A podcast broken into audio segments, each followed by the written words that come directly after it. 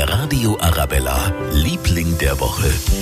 Und das sind heute ein paar Herrschaften, die immer für uns da sind, wenn's brennt, wenn einem das Wasser bis zum Hals steht oder auch wenn die Miezekatze vom Baum nicht mehr runterkommt. Die Feuerwehrler von der Berufsfeuerwehr München. Allein im vergangenen Jahr haben sie 88.000 Einsätze gefahren, darunter auch ganz kuriose, zum Beispiel am Theresien-Gymnasium in der Ludwigsvorstadt. Da waren Fahrräder in schwindelerregender Höhe, hat uns Oberdirektor, Oberbranddirektor Wolfgang Schäuble verraten. Besonders lustig waren Fahrräder auf dem Gymnasium auf 18 Meter Höhe und das ist dann schon irgendwie beeindruckend und lustig zugleich. Wie kommen die Fahrräder da in die Höhe?